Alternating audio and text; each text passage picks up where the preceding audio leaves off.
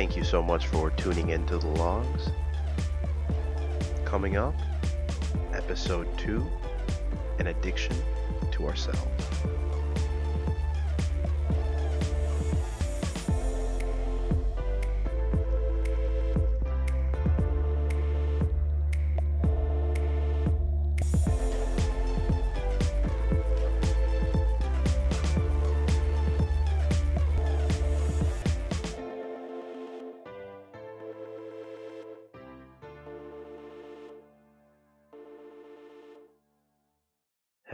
Asked yourself to what length would you go to get access to the thing you crave? Would you lie for it? Would you steal for it? Maybe kill for it? Well, for the British, the Imperial British, in 1839, war was always on the docket. In the years prior, primarily in the 1820s, Britain had forcefully opened the Chinese Qing dynasty to the world. See, at this point in time, Britain was the world's power, the world's superpower. Ever heard the saying, the sun never sets on the British Empire? It's because it never did. At its height, it had control of roughly 25% of the world's land mass. The seas belonged to Britain. So when they wanted to trade, you traded with them. Traditionally, China had been a very isolationist country.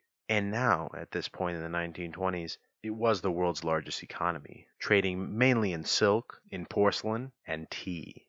You probably understand now the British addiction to tea. Yeah, that was built upon the Chinese economy, opening it up to the world and taking its goods, flowing them out of China and into the world. When the British make this deal with the King Emperor at the time, the Emperor of China, they said, we want silk, we want porcelain, we want tea.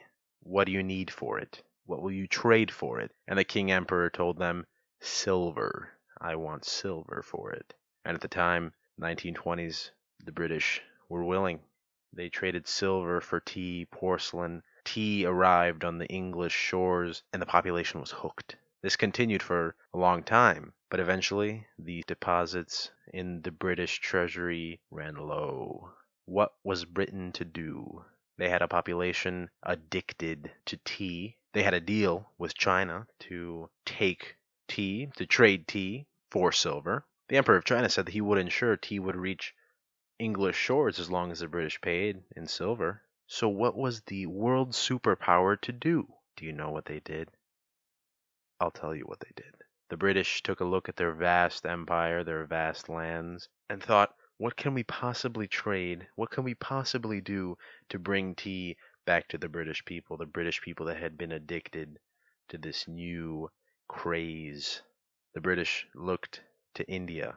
India at the time was producing, one of the things they were producing was opium. So, using their British East India Company, they harvested opium from the fields of India, loaded them onto their naval ships, and brought them to China.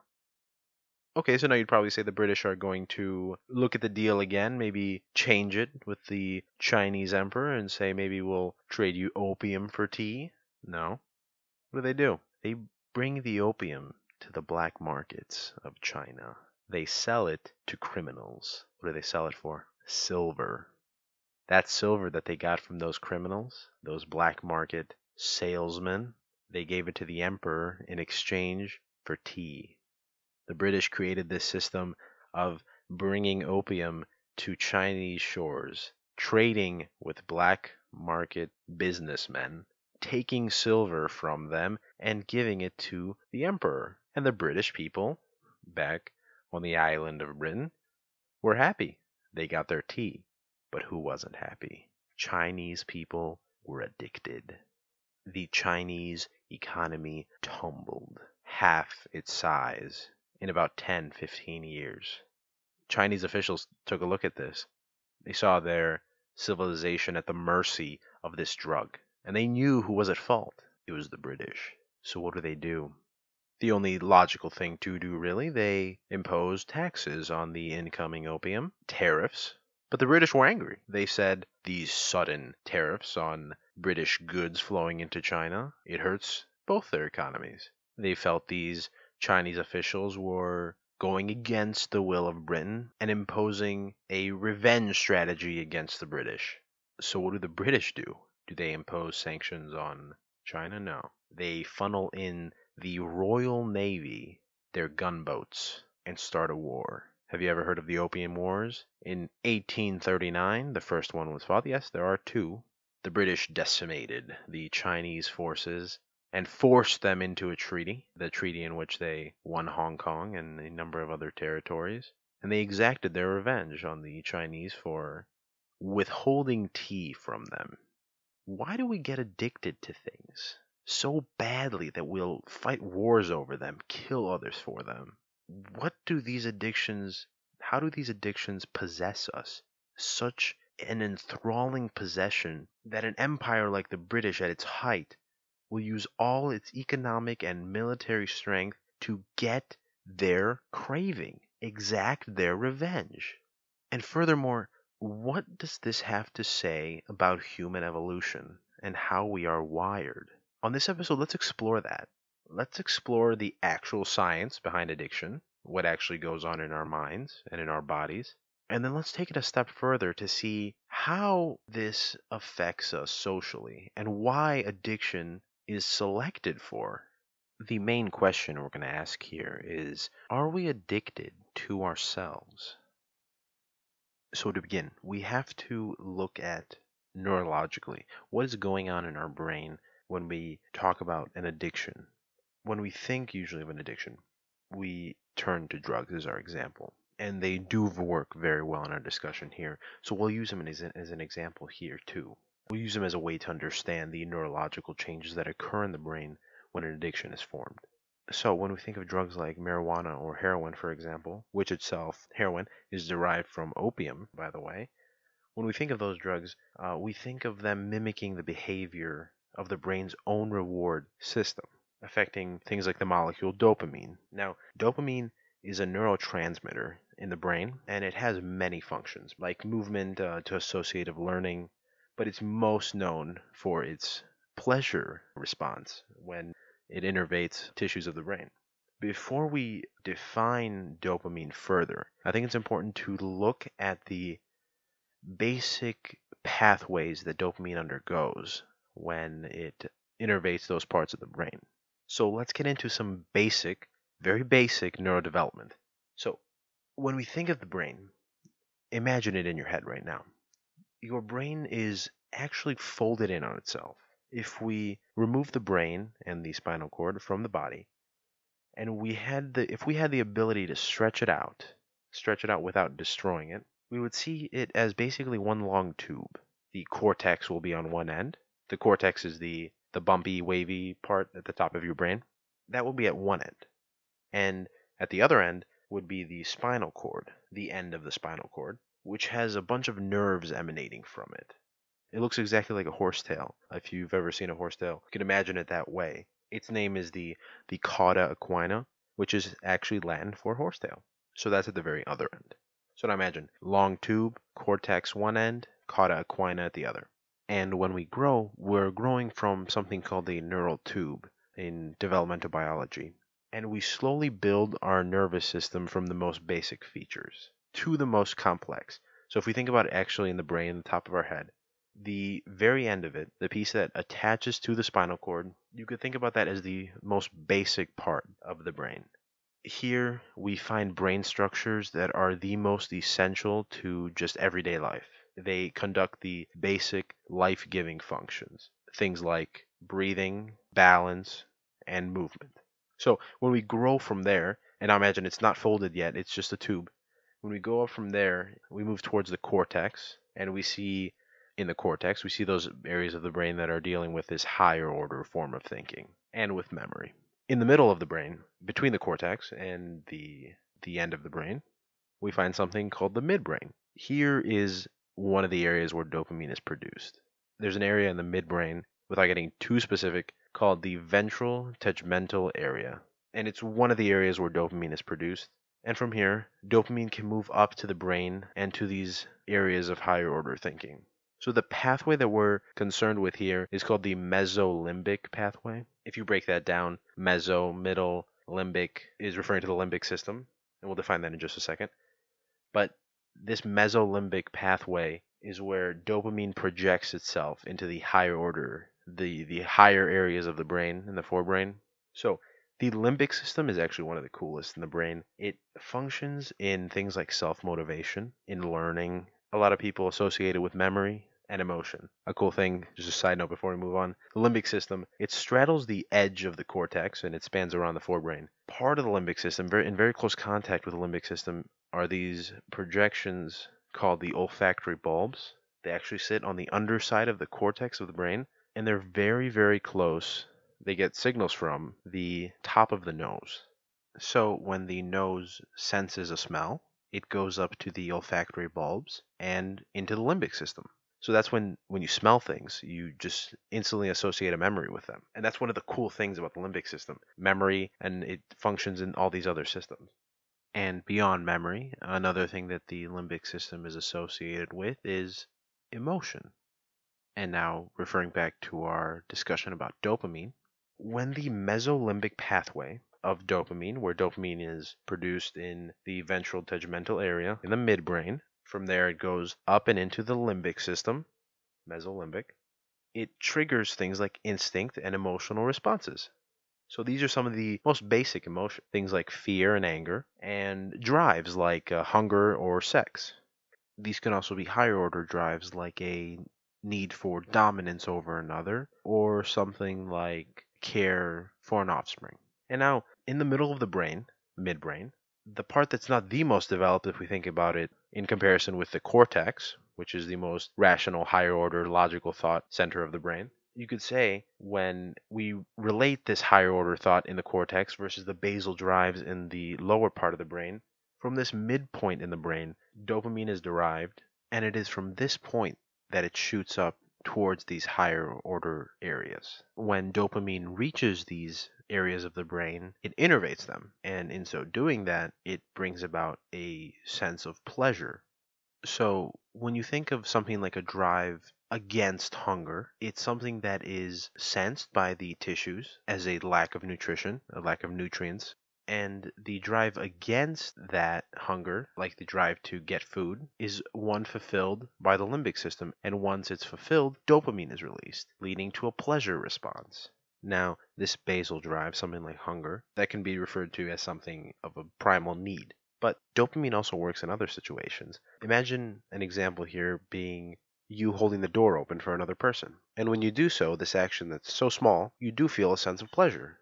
And that pleasure is a more social communal pleasure because you are doing something in order to help the group and in so doing you hope that the group will accept you and protect you. This is something done by animals all the time. That's why packs exist because people and animals have protection in numbers and dopamine reinforces that. It reinforces things like animalistic behavior but now think of something like praise when a teacher praises you for doing a good job, when a parent praises you for doing a good job, or when you praise yourself for doing a good job. Whether it's external or internal praise, a surge of dopamine reinforces that praise and it acts as a positive reinforcer of that action. It basically tells us that X action will give us Y amount of pleasure. And in so doing, action X, we will receive that pleasure in so doing a good job on an exam, you will receive praise from your parents for doing a good job and will experience a surge of dopamine, which you will feel as a sense of pleasure. So you see, it's involved in even these higher order things, things that are very communal, very social, and that reinforce relationships, whether it's with yourself and reinforcing your own self esteem, which the limbic system does play a role in, in motivation, or between two parties. Now, what if we take that neurological chemical response that dopamine delivers and just crank it up to 11? That's what you get with a drug addiction. Drugs, like those we defined earlier, like marijuana or heroin, they play a role in the pleasure response, and they're much more effective than dopamine is itself. Their similar structure to dopamine causes them to interact with the neurons that would normally interact with dopamine, and it causes them to respond in such a way that they're responding to dopamine. They are undergoing the processes that they would have undergone if dopamine innervated them. and working towards that pleasure response. So when a drug goes into the brain, affects these neurons, and triggers them, it triggers those centers of the brain that respond to dopamine and bring reinforcement, positive reinforcement. So related back to that example with doing a good job. When you do a good job, you get praised, right? That praise gives you a surge of dopamine. Now replace that good job part with drugs and crank that praise up. And there you get an example, a very basic example of why drugs are so addictive. They activate these neural circuits powerfully and cause changes in the brain and become an addictive substance where the brain needs it to just function.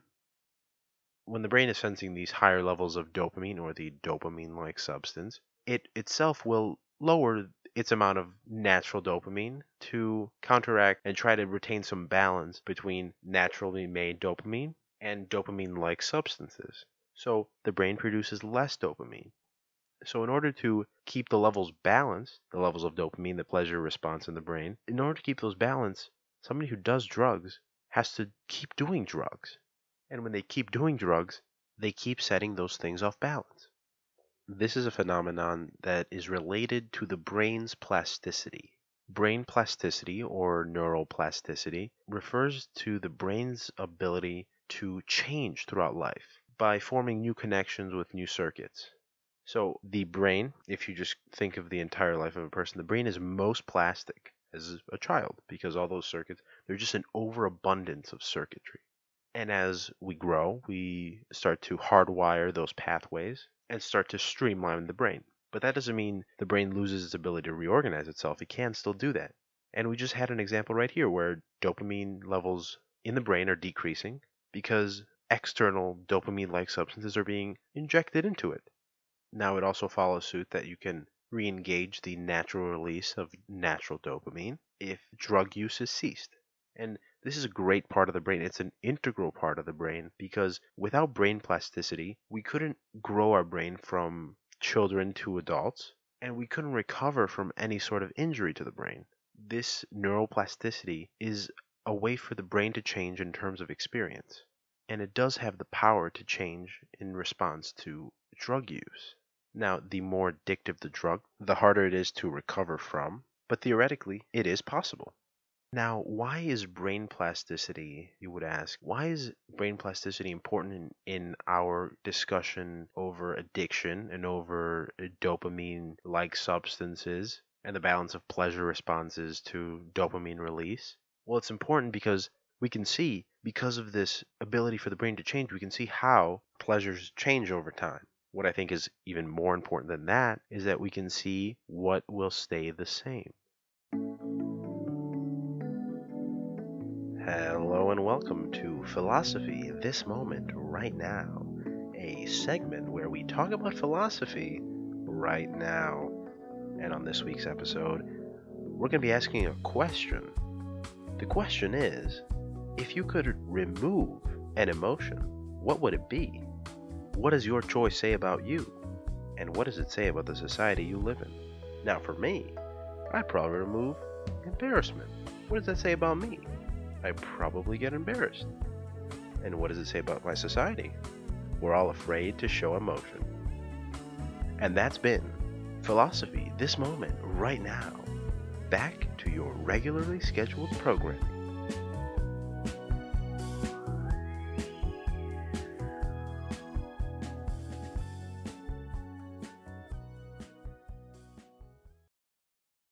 Evolutionarily, when things stay the same, they are very important to life. Biologists call this, when things remain the same, they call this conservation. The most the area that we most associate conservation with is genetics. So when something is a conserved gene, it means that it stays the same relatively between many different species. And if we can trace that gene, we can see what is important to life in that species or that subsect of species. When you think of conservation, we can use the example of an example of conservation would be something like the ncRNA. These are universally conserved genes, genes that can be found in all organisms. These ncRNAs just so we don't get too specific, these ncRNAs are coded for in the DNA that are important to translation, that are important to transcription and translation. Transcription and translation are the pathways by which proteins are made, and proteins are the basic structure for the body. Every cell uses proteins for something. Just think about your hair, keratin, it's a protein. Without this universally conserved RNA, there would be no way to make it. This universally conserved RNA is thought to have been conserved all the way back to the first, most common ancestor of all life on Earth. It's important and it's conserved this way because it's integral to life. Without proteins, there's no way you could even make organisms. So when we think back to the brain and we think of something that is universal, is the drive for survival. This drive is conserved across all humans and all animals because they fight for their own survival. Without this drive for survival, there would be no need for a drive against hunger. Without this drive for survival, there would be no there would be no need for a drive towards reproduction or a drive for dominance or a drive for communal acceptance. So when we think of this drive, we can relate it to the brain's addiction for survival. The body will undergo every possible process to keep itself running. So, for example, think of something like a fever, a state that was very dangerous before modern medicine, and it still is dangerous now, but it's a state that the body undergoes to defend itself.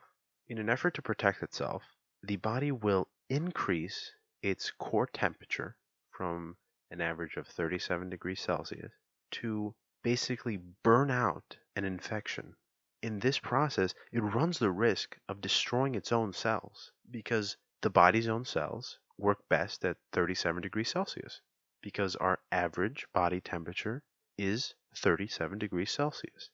Generally, fevers are fairly good with destroying infections, but they can get out of hand. You could be hospitalized with a fever. And that's because it can get to a point where your body is basically destroying itself, destroying its own cells. Isn't that inherently selfish? Your body will risk killing itself because it doesn't want anything else to kill it. And now, you, as an owner of a body, you'd say, Well, I would not want to get killed by an infection. I'd rather have this state that can help me fight it. But if you think about it, if you step away for a second and you think about it in terms of, and you think about it in the objective sense, isn't that a crazy phenomenon? It's basically like the body is saying, if I can't have it, no one can, and then it just pushes the big red button, and boom. That is one example of this addiction to survival, this addiction to ourselves. And we can relate this addiction back to our previous examples. Remember when we spoke of you holding the door because you feel pleasure? Well, you're feeling pleasure yourself. You're feeling happy when you do so. Isn't that isn't that something that makes you feel good? And isn't feeling good a state that you just want to be in? And personal wants are inherently selfish. Now, the word selfish usually has a negative connotation with it, but we're just using it here to describe this state of self want or self need that's motivated by the self. And we could think about it with the other example about doing a good job. You do a good job because externally you want to get pleasure from praise, from, wow, pleasure from praise. Try saying that five times fast. But you want to get pleasure from praise from parents or teachers because that praise, it makes you feel good. It releases the dopamine that we spoke of earlier. Or you could do it because you yourself want to feel good, an internal motivation that releases dopamine. So you feel pleasure for doing right by yourself, which is another selfish, self oriented action.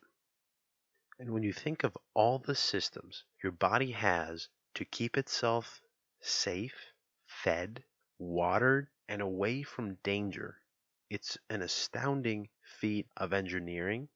And our idea of the conservation of survival is clear. Think of something like a baby sucking reflex.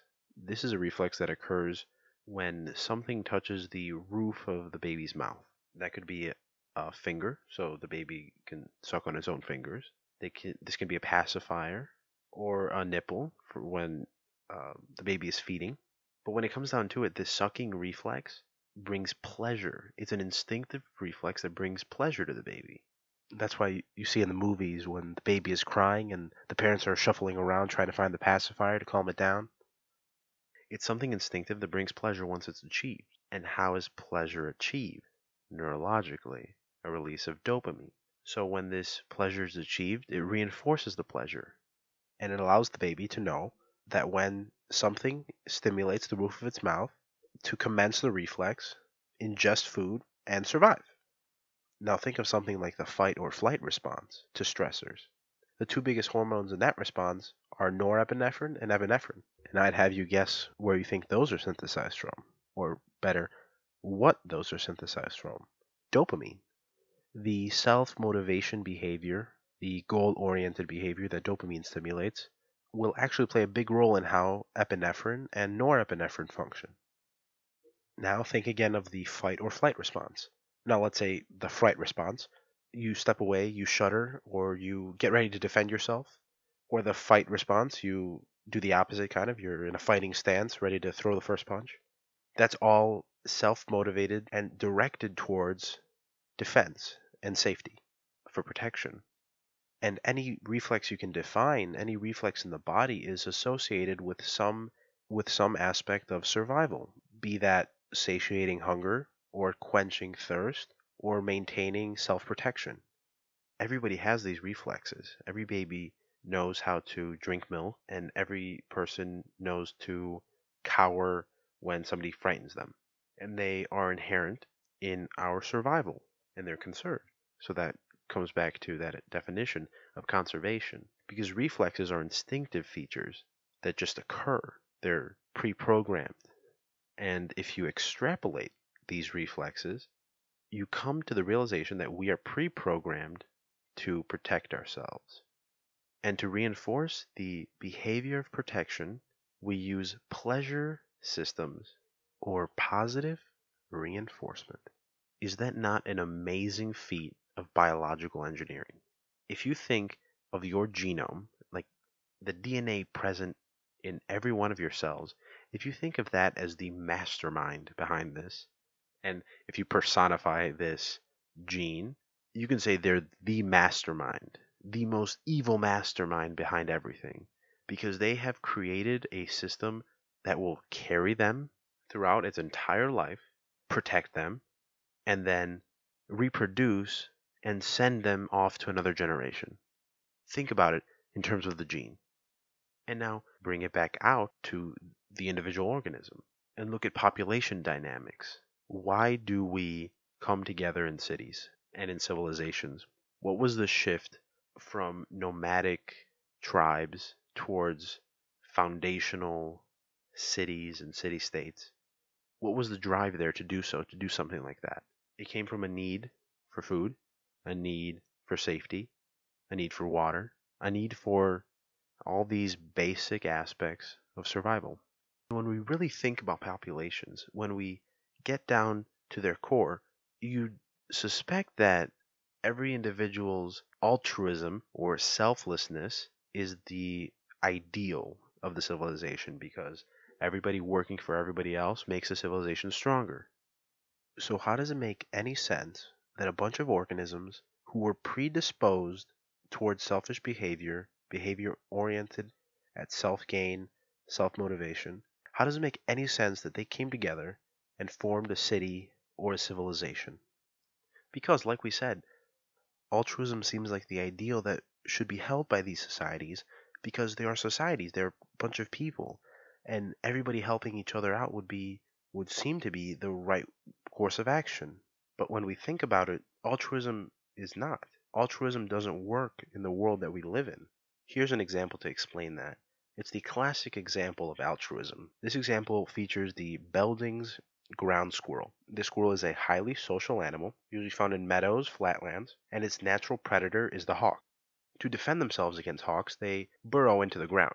When a hawk swoops in to attack, we see this behavior, this altruistic behavior come about. What the squirrel does is that to protect its young, the father squirrel will move away from the burrow and start doing alarm calls and screeching. In so doing, he's getting the attention of the hawk and pulling the attention away from his offspring. The problem with this behavior is that the one doing the alarm call could be preyed upon. They may not have time to run away when the hawk swoops in. It could be a fatal maneuver. So we'd say, why does the squirrel undergo this behavior? And it's really obvious when you think about it. A parent squirrel will undergo this behavior to protect their offspring, or the offspring of close family members, like the offspring of a sister squirrel or a brother squirrel. And in protecting those offspring, they're giving them a better chance to move on, survive, and reproduce. And when they reproduce, they're spreading similar genes to those of the father or the mother or some close family member. So even through this self-sacrifice of one of the squirrels, we can see it's not truly altruistic because there's a goal to be had by protecting those that are closest to him genetically. What this is called is kin selection. An animal will favor and protect individuals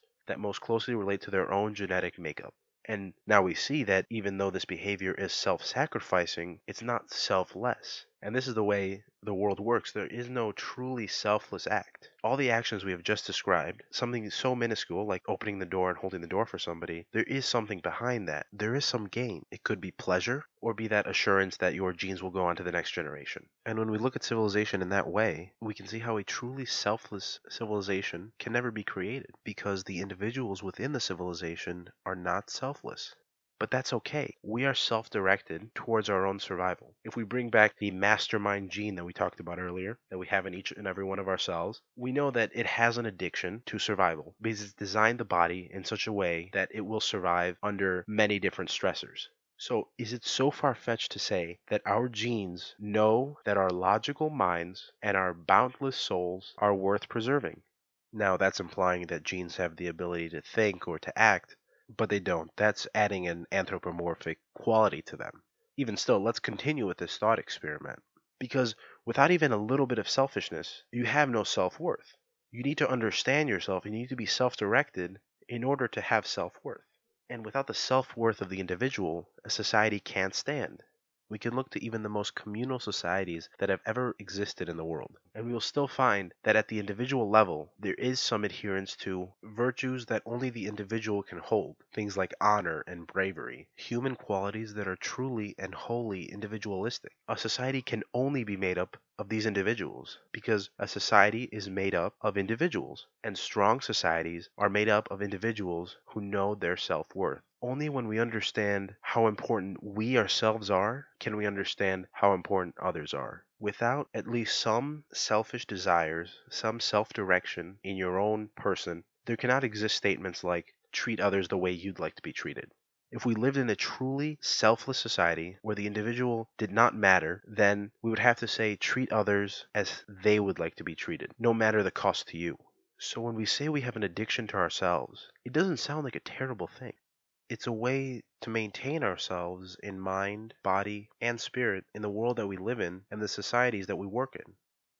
It's an interesting argument to say the least where do we cut the line between individuality and altruism? I'd say that it comes down to the situation. As a rational being, we can determine the right course of action, and in so doing, we can afford not to make humanitarian mistakes like those the British made prior to the Opium Wars, and we can allow ourselves the civil liberty to care about us. And what could be so wrong about living for yourself? Thank you so much for listening to this episode of The Logues, a podcast dedicated to understanding. Please subscribe so you're notified of new episodes and find us anywhere you find podcasts. And please remember to laugh a little.